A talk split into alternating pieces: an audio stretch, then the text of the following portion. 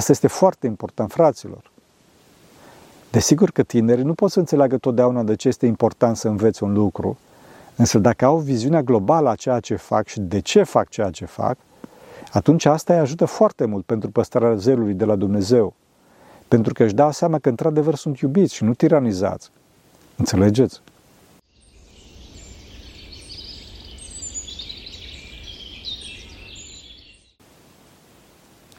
Slavă Tatălui și Fiului Sfântului Duh și acum și purea și veci vecilor. Amin. Pentru rugăciunea Sfinților Părinților noștri, Doamne, este Hristos și Fiul lui Dumnezeu, milește pe noi. Amin. Într-un liceu din Tesalonic era un elev mai rebel care făcea multe năzbâtii la școală. La un moment dat, un profesor, nemai putându-se abține, i-a dat o palmă. Nu foarte tare, însă destul de sănătoasă. Elevul respectiv însă era cardiac în ultimul hal și a murit din cauza asta. A fost o mare tragedie și, bineînțeles, părinții doreau să-i facă plângere în instanță și la poliție profesorul respectiv. Noaptea însă le apare în vedenie părinții respectiv Sfântul Dumitru, în slavă, da? din plină cu mulți, mulți copii în jurul lui, inclusiv cu copilul lor care murise. Sfântul Dumitru îl întreabă atunci pe copil, îți place aici? Da, foarte mult, răspunde copilul. Vrei să te întorci la părinții tăi? Nu, deloc, zice. Da? Și după asta, zice Sfântul, atunci, știi ce, spune-le părinților tăi să nu mai facă nicio plângere. Și astfel s-au liniștit părinții și nu au făcut nicio plângere împotriva profesorului respectiv. Pornind de la întâmplarea asta, aș dori să mă acces pe un aspect foarte important al vieții Sfântului Dumitru. Poate că cel mai important dintr-un anumit punct de vedere, chiar dacă este mai puțin cunoscut. E vorba de activitatea Sfântului Dumitru ca învățător duhovnicesc. Vedeți că Sfântul Dumitru nu i-a învățat pe tineri artă militară, chiar dacă avea un grad înalt în armată, ci duhovnicie a învățat. Acest aspect este atât de important că inclusiv în cazul Mântuitorului, acesta a fost numit învățător de către toți contemporanii lui. Vedeți că Mântuitorul nu a fost numit niciodată Iisus făcătorul de minuni, cu toate că a făcut minuni ca nimeni altul fraților, și ca și cantitate și ca și magnitudine. Toți însă l-au numit învățătorul, rabi, pentru că principala noastră problemă este distorsiunea de comportament. Nu știm ce să facem ca să ne mântuim, ca să scăpăm de chin și de moarte. Înțelegeți? Domnul a fost numit mântuitor pe baza învățăturii sale și nu atât pe baza minunilor sale. Minunile sale au venit ca o confirmare, ca o credințare că învățătura sa este o învățătură de succes. Adică minunile ne arată că, într-adevăr, nebunia asta de învățătură pe care ne învață Teslaurul acesta pe nume Isus, chiar funcționează, chiar funcționează, fraților. Pe de o parte, conștiința noastră ne spune că este logic dacă avem două haine să dăm unea care n-are. Pe de altă parte, nu vrem și nu facem asta din vari motive. Înțelegeți, ne potrivim învățăturii lui Isus. Desigur că dacă mergem la învățături mai tari, adică să ne iubim aproapele ca pe noi înșine, și chiar supralogice, cum este iubirea de vrăjmaș, atunci acolo ne pârie toate balamalele noastre existențiale. Și atunci acolo, într-adevăr, avem nevoie de minuni, pentru că altfel nimeni dintre noi, datorită căderii noastre, bineînțeles, nu ar avea curajul credinței pentru a depăși moartea. Să înțelegeți, credința se crede în Hristos. Se crede în Hristos. Și în învățătura sa, bineînțeles. Din cauza asta, învierea lui Hristos este esențială. Hristos ne-a arătat că prin învățătura sa se învinge totul, inclusiv moartea. Vedeți că Domnul nu a fost un fakir, un scamator, un rival al lui David Copperfield, de exemplu.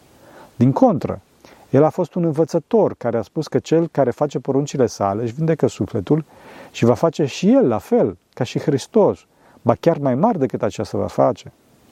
Înțelegeți?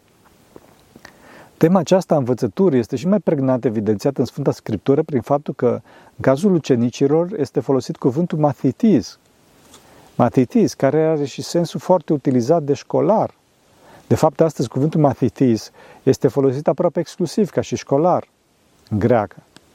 Desigur că acum nu putem să schimbăm Noul Testament și să spunem că Sfinții Apostoli erau școlarii Domnului, chiar dacă în cazul Domnului este folosit cuvântul didascalos, pe care îl avem și în limba română, e cuvântul dascăl, adică învățător. Ceea ce vreau să accentez aici este dimensiunea aceasta învățătorească, de învățător al lui Hristos. Mă gândesc acum că nu putem să traducem un nou testament prin școlar, pentru că acest cuvânt astăzi arată o relație mult mai rece, mai oficială. mai puțin duhovnicească și mai lipsită de interes decât cuvântul ucenic. Înțelegeți? De fapt, trebuie să știm că asta este una din marile probleme cu învățământul astăzi. Tinerii nu, nu știu că întâi de toate trebuie să învețe cum să se poarte și să aibă modele cum să gândească. Pentru asta merg la școală, fraților, și nu pentru a obține o anumită hârtie. Înțelegeți? Fraților, primul lucru pe care trebuie să-l căutăm în viață, mai ales în perioada de formare, adică a tinereții, este omul lui Dumnezeu. Conducătorul, conducătorii către Dumnezeu. Asta trebuie să căutăm, fraților. În acest context, trebuie să accentez că Dumnezeu nu este un moș scos din priză cu o bilă în mână așa și un triunghi pe cap, având niște îngerași dolofani care zumză în jurul lui într-o lumină ferică de veioză. Nu, fraților. Dumnezeu este perfecțiunea personală veșnică și când spun perfecțiune mă refer din toate punctele de vedere. Inclusiv omnisciența, adică știe toate fraților. Știe toate la un asemenea nivel că nu mai are nevoie să raționeze. Acum o să mă întrebați cum vine asta că Dumnezeu nu mai are nevoie să raționeze. De fapt, e simplu. Raționamentul este procesul incremental în pași, da? prin care cineva pornește de la niște lucruri cunoscute, numite premise, și într-un final descoperă ceva nou, necunoscut până atunci, numit concluzie. Ei, de vreme ce Dumnezeu le știe pe toate, nu are nevoie de raționamente ca să descopere ceva nou. Înțelegeți? Deci, fraților, Dumnezeu știe foarte bine toate, și informatică, și fizică atomică, și nanotehnologie, și artă, și croșetat, și arta spălării picioarelor, arta spălării picioarelor, toate acestea la un nivel neatins de nimeni până acum. Și ce viitor nu o să, nu o să ajungă nimeni la perfecțiunea Dumnezeu, înțelegeți? Deci în clipa tinereții trebuie să ne alegem conducători către Dumnezeu, mă rog, în domeniile care ne interesează pentru a putea să ne mântuim, pentru a putea să scăpăm de moarte, să avem o viață veșnică, fericită. Să nu uităm, fraților, că toate lucrurile le facem pentru a birui moartea prin Harul lui Dumnezeu, adică prin iubire. Mântuirea, biruia, biruința morții este moartea cu o inimă iubitoare, asta este mântuirea. Dacă în clipa morții iubim mai mult pe ceilalți decât pe noi înșine, mergem în rai. Sau altfel, dacă în clipa morții avem mai multă iubire față de ceilalți decât ură, atunci mergem în rai. Înțelegeți? Deci menirea noastră aici pe pământ este să învățăm să iubim. Din cauza asta, dintre domeniile care trebuie să ne intereseze în viață, este întâi de toate duhovnicia, fără de care nu vom reuși. Și mai apoi domeniul sau domeniile profesionale în care ne validează Dumnezeu. Adică acolo unde ne ajută Dumnezeu să creștem cantitatea de iubire, de unitate, de armonie din univers. Înțelegeți? De exemplu, eu nu mă pot pune să cânt acum pentru că o să vă sângereze urechile și nu o să ajung la, cre- nu o să ajut la creșterea armoniei și unirii ca formă de iubire în univers. În aceste cazuri, când vedem că cineva se insistă, dar insistă fără să-L valideze Dumnezeu, noi trebuie să punem gândul bun. Adică, în cazul de față, trebuie să zicem că noi nu avem urechile necesare pentru a asculta pe celălalt care nu știe să cânte. Trebuie să zicem că noi suntem cei care suntem slabi. Facem asta pentru a, a nu scădea iubirea din noi și a nu judeca pe celălalt, înțelegeți? Desigur că asta nu înseamnă că o să-i dăm nas celui care rage, așa ca mine, pentru că e disarmonic, nu-l validează Dumnezeu. Am spus însă că tot timpul trebuie să fim atenți la frumos, la armonie, la iubire și să avem gând bun înăuntru nostru, să spunem că celălalt e bun, noi nu suntem în stare să suportăm disarmonia sa. Înțelegeți? Uneori lucrurile acestea sunt evidente, însă alteori sunt mult mai dificil de discernut și omul se înșală, mai ales dacă este tânăr. Este tânăr și nu are experiența vieții ca să știe unde duc lucrurile care, mă rog, îi par strălucitoare acum la început. Din cauza asta este nevoie, fraților, cum spuneam, de un conducător care să-l învețe pe tânăr, prin exemplu său personal, cum să gândească și cum să se comporte. Asta dincolo de bagajul de cunoștințe punctuale pe care le transmite ucenicului. Un conducător experimentat trebuie prețuit în aur, fraților. Poate fi de 20 de ori mai valoros decât cineva care e pe postul respectiv doar pentru că a observat o facultate sau, mă rog, a ajuns la o anumită vârstă. Să nu credeți cumva că exagerez. Cel puțin în software, fraților, e un lucru comun ca un programator să fie de 5 ori mai bun decât altul. Această diferență putând ajunge în cazurile de excepție de aproape 30 de ori mai bun, să știți. Eu am zis de 20 de ori mai bun ca să fiu conservator, așa mai, nu. Fraților, să știți că dacă dați peste un profesor bun, un conducător duhovnicesc bun, acesta este cel mai mare, cea mai mare binecuvântare de la Dumnezeu pentru un tânăr. Fraților, căutați-l, respectați-l, faceți ascultare desăvârșită și nu vă împiedicați de anumite neputințe pe care le are respectivul ca om, mă rog. Înțelegeți? Aici este foarte importantă relația iubitoare pe care conducătorul duhovnicesc reușește să o construiască prin exemplul său. Însă să nu uităm că astăzi este destul de dificil. De ce? Pentru că tinerii de astăzi, în general, sunt foarte traumatizați de internet. Ei cred că viața adevărată e acolo și, mă rog, încrezători în cunoștințele pe care le dobândesc de pe net, se închid, devin refractare față de aproape orice abordare interpersonală. Săracii nu-și dau seama că problema omenirii nu este lipsa cunoștințelor intelectuale, ci lipsa trăirii înalte, lipsa iubirii care vine din relațiile interpersonale. Înțelegeți? Vedeți că internetul este impersonal și nu poate să iubească.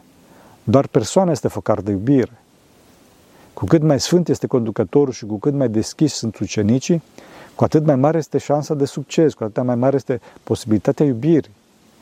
E nevoie de amândouă, să știți, și de sfințenia conducătorului și de deschiderea ucenicilor. Vedeți că Iuda nu s-a deschis cu dispoziție de ascultare, chiar dacă l-a avut ca învățător pe însuși Hristos. Dacă studentul, mă rog, elevul, ucenicul se încrâncenează, atunci nu se alege cu nimic, pentru că sufletul rejectează, fără să aibă dispoziția de schimbare, de ascultare. Asta e foarte rău, fraților. De ce? Mă rog, mai ales dacă profesorii validează Dumnezeu, pentru că nu numai că elevul nu învață ce îi spune învățătorul, ci și își îndurizează sufletul. Își îndurizează sufletul și își formează o atitudine foarte acidă și a superioară față de toți și de toate, ducând la însingurare, la înșelare, la concentrare numai pe egoismul propriu, propriu. Și în ultimă instanță, dacă, mă rog, nu e vindecată, duce la eșecul în viață și pregustarea iadului. Înțelegeți? Mare atenție aici că nu elevul judecă profesorul dacă e validat de Dumnezeu, ci pliroma, adică acordul oamenilor duhovnicești din biserică. Ce spun cei mulți? Cei mulți și duhovnicești. Vedeți cazul lui, dacă cum spuneam. Dacă însă copiii sunt formați de mici în trăirea Harului, atunci ei vor ști să se comporte. Pentru că văd retragerea Harului, văd că scade bucuria și iubirea din inima lor în clipa în care se încrâncenează. Atunci, dacă sunt învățați cu harul de mici, ei știu de pocăință, de iertare și sunt liniștiți și concentrați pe drumul lor în viață, pentru că au siguranță care provine din iubirea, pe, mă rog, pe care o simt de la Dumnezeu. Dincolo de asta o simt și de la familie și de la prieteni. Dacă au siguranță duhovnicie în familie, atunci sub supravegherea părinților pot să le fie, să le fie date, mă rog, să asocia și din proprie inițiativă, anumite sarcini sau riscuri controlate, astfel încât să înceapă să se maturizeze – Trebuie să, să aibă răspundere. Trebuie să aibă ascultare. Trebuie să se responsabilizeze și să nu aștepte totul de-a gata. Pentru că asta, mă rog, ca de orice extremă de altfel, este distrugătoare pentru sufletele tinere care, mă rog, se vor asfalta sub smoala plăcerii de a nu face nimic. Înțelegeți? Fraților, este foarte important ca tinerii să-și folosească eficient capacitatea de învățare și avântul, da? care astea sunt specifice vârstei. De ce trebuie să-și folosească lucrurile astea? Pentru a se apropia de Dumnezeu adică de perfecțiunea iubitoare și înțeleaptă. Pentru că dacă nu vor învăța la vârsta aceasta, mai, de, mai târziu va fi foarte greu. Și nu să-și folosească lucrurile astea în, în distorsiuni. Trebuie chiar mai mult să facă. Trebuie să învețe să învețe. Să învețe să gândească. Să învețe cum să se comporte. Astfel încât acestea să le fie avantaje și, mă rog, hai să zic așa, nu mai avantaje, ci și generatoare de fapte bune. Pe tot parcursul vieții trebuie să fie treaba asta, fraților. Și când spun pe tot parcursul vieții, trebuie să fie și aici pe pământ, precum și în veșnicie. Înțelegeți? Trebuie să învățăm să gândim. Țin minte că profesorul nostru de matematică de liceu, care e un profesor eminent și directorul școlii, domnul Hoare îl chema, Dumnezeu să binecuvânteze, era nemulțumit dacă trânteam rezolvarea problemei pe tablă fără să înțelegem despre ce e vorba. Asta era evident, mai ales la probleme de geometrie în spațiu. Țin minte că îl întreba, vezi problema, vezi obiectul cum se rotește. Și dacă noi ne blocam și arătăm că nu înțelegem, era foarte nemulțumit și încerca să ne explice și să deseneze obiectul așa tridimensional din alt unghi. Chiar, mă rog, dacă noi știam la nivel cerebral aparatul matematic necesar, formulele pentru rezolvarea problemei. Nu-i plăcea deloc tocitul, ci dorea ca să înțelegem ce se întâmplă și de ce se întâmplă astfel. Și mai ales de ce trebuie să învățăm un lucru. Asta este foarte important, fraților. Desigur că tinerii nu pot să înțeleagă totdeauna de ce este important să înveți un lucru, Însă dacă au viziunea globală a ceea ce fac și de ce fac ceea ce fac, atunci asta îi ajută foarte mult pentru păstrarea zelului de la Dumnezeu. pentru că își dau seama că într-adevăr sunt iubiți și nu tiranizați. Înțelegeți? Trebuie să știm că dacă zelul nu este folosit în direcția corectă, adică înspre creșterea iubirii în univers, înspre Dumnezeu, atunci acest zel se va stinge și omul va fi o epavă, chiar dacă la arătare este posibil ca omul să se dea mare, cum se spune. Dacă însă omul își păstrează zelul și căldura prin faptele sale cele bune pe care le face ca să apropie de Dumnezeu, atunci, fraților, să știți că toată viața va fi viu și bucuros. Chiar dacă, mă rog, la prima vedere poate să fie o prezență ștearsă. Nu contează asta. Pe de altă parte, teribilismul de care dau dovadă unii e de asemenea distrugător pentru ei și pentru cei din jur, pentru că se pălmește dragostea și se ajunge la singurătate. Chiar dacă cei care suferă de asta cred că astfel își asigură o poziție dominantă în grup. Bun, eu acum înțeleg că presiunea este mare, mai ales dacă sunt persoane de sex opus de față, da? persoane cu care ne interesează să avem o relație. Însă, fraților, niciodată prin slavă de șartă sau prin alte forme de agresivitate care pot varia de la, mă rog, de la vestimentație, o vestimentație mai extravagantă și mergând până la obrăznicie, libaj obscen și bullying. Niciodată prin aceste forme cineva nu poate să-și pune autoritatea pe termen lung. Va fi doar ca un ghim pe coastă, în fața căruia toți zâmbesc chinuit, însă doresc să-l scoate din existența lor. Înțelegeți? Este adevărat că, în general, tinerii o să-și dea seama că slava acestui tip de caractere de șartă, doar atunci, mă rog, când înaintează în vârstă, atunci când se maturizează. Adică cel mai repede după ce trec de 20 și ceva de ani. Astăzi chiar mai târziu, cu mult mai târziu. Cu cât tânărul este mai departe de Dumnezeu, cu atât tânărul este mai dependent de patie, se maturizează mai târziu, dependent, cum spuneam, de adicții, da? Și dacă se maturizează. Că undeori vezi că sunt, sunt în vârstă, ar trebui să fie oameni maturi, dar nu se mai maturizează. Acum mă gândesc în ce contrast este civilizația de astăzi cu Sfântul Dumitru, da? care era proconsul în Marele Oraș al Tesalonicului și propovădea creștinismul, adică modul corect de a fi, la vârsta de 22 de ani, fraților. Chiar avea un fel de școală, un cerc de tineri ucenici pe care îi învăța Sfânta Scriptură. Era, se, erau sub arcadele subterane ale băilor publice din Tesalonic. Acolo, acolo făceau școala. Legat de asta aș dori să fac câteva mențiuni aici. În primul rând, cum spuneam, vedeți că Sfântul Dumitru mă impresionează foarte mult faptul ăsta. Nu învăța politică sau artă militară. După cum Hristos nu i-a învățat pe oameni meseria, meseria de teslar. De ce? Pentru că, fraților, pe primul plan e duhovnicia și nu pregătirea profesională. Dacă nu se pune pe primul plan duhovnicia, atunci se poate ajunge la niște situații foarte, foarte toxice. Mai ales dacă este vorba de artă militară sau cele conexe. Să vă dau un caz. Era la un moment dat un sensei faimos, adică un profesor de arte marțiale celebru, care a avut un ucenic care era foarte bun, însă dându-se seama de faptul că era foarte bun, ucenicul a devenit foarte mândru și avea un comportament foarte toxic. Situația a ajuns până acolo până când senseiul l-a dat afară, într-un mod destul de dur pe elevul rebel. Acesta s-a încrâncenat la început și a învățat arte marțiale ca nebunul, fraților, da? ca nebunul, și a ajuns să-și depășească maestru în faimă Însă Dumnezeu l-a smerit, pentru că viața a arătat că se află pe un drum greșit. L-a învățat că, că nu duritatea, ci dragostea și înțelepciunea îl fac pe om, om adevărat. E, după mult timp, la un moment dat, a ajuns cu niște ucenici de-ai lui, ucenici de-ai lui în fața sălii fostului său maestru. Tinerii elevi, încrezători forțele lor, i-au zis profesorului lor, hai să intrăm înăuntru să-l batem pentru ce v-a făcut. Atunci profesorul a stat puțin pe gânduri și a zis, nu, să intrăm și să mulțumim, pentru că dacă nu era El, eu nu ajungeam cine sunt astăzi. Înțelegeți? Nevoie de smerenie, fraților, pentru că duh- duhovnicia e mai mare ca orice. Duhovnicia e mai mare ca orice. Al doilea lucru legat de Sfântul Dumitru este faptul că el făcea școala cu tinerii pe care i-a adunat, da? Și făcea pe ascuns, făcea școala pe ascuns, în abăile publice. Desigur că nu e bine astfel, însă în vremea respectivă nu se putea altfel, chiar dacă Sfântul Dumitru era proconsul. Împăratul Maximinian, care era atunci în Tesalonic, era păgân și prigonea pe creștini. Acum, ce să zic, e de remarcat zelul și iubirea de oameni prin Hristos a Sfântului Dumitru, care nu ținea seama de pericol, răspândind, mă rog, lumina cuvântului, învățând pe tineri care era Hristos care calea, care calea către viața veșnică, înțelegeți? Mă gândesc la curajul Sfântului Dumitru în continuu. Trebuie să știți că atunci când un om este curat de patim, în special de patimile trupești, lumina Dumnezeirii se reflectă cu putere pe oglinda sufletului său. Feciorul simte astfel harul lui Dumnezeu Și din cauza asta fecioria este atât de luptată astăzi de forțele întunericului.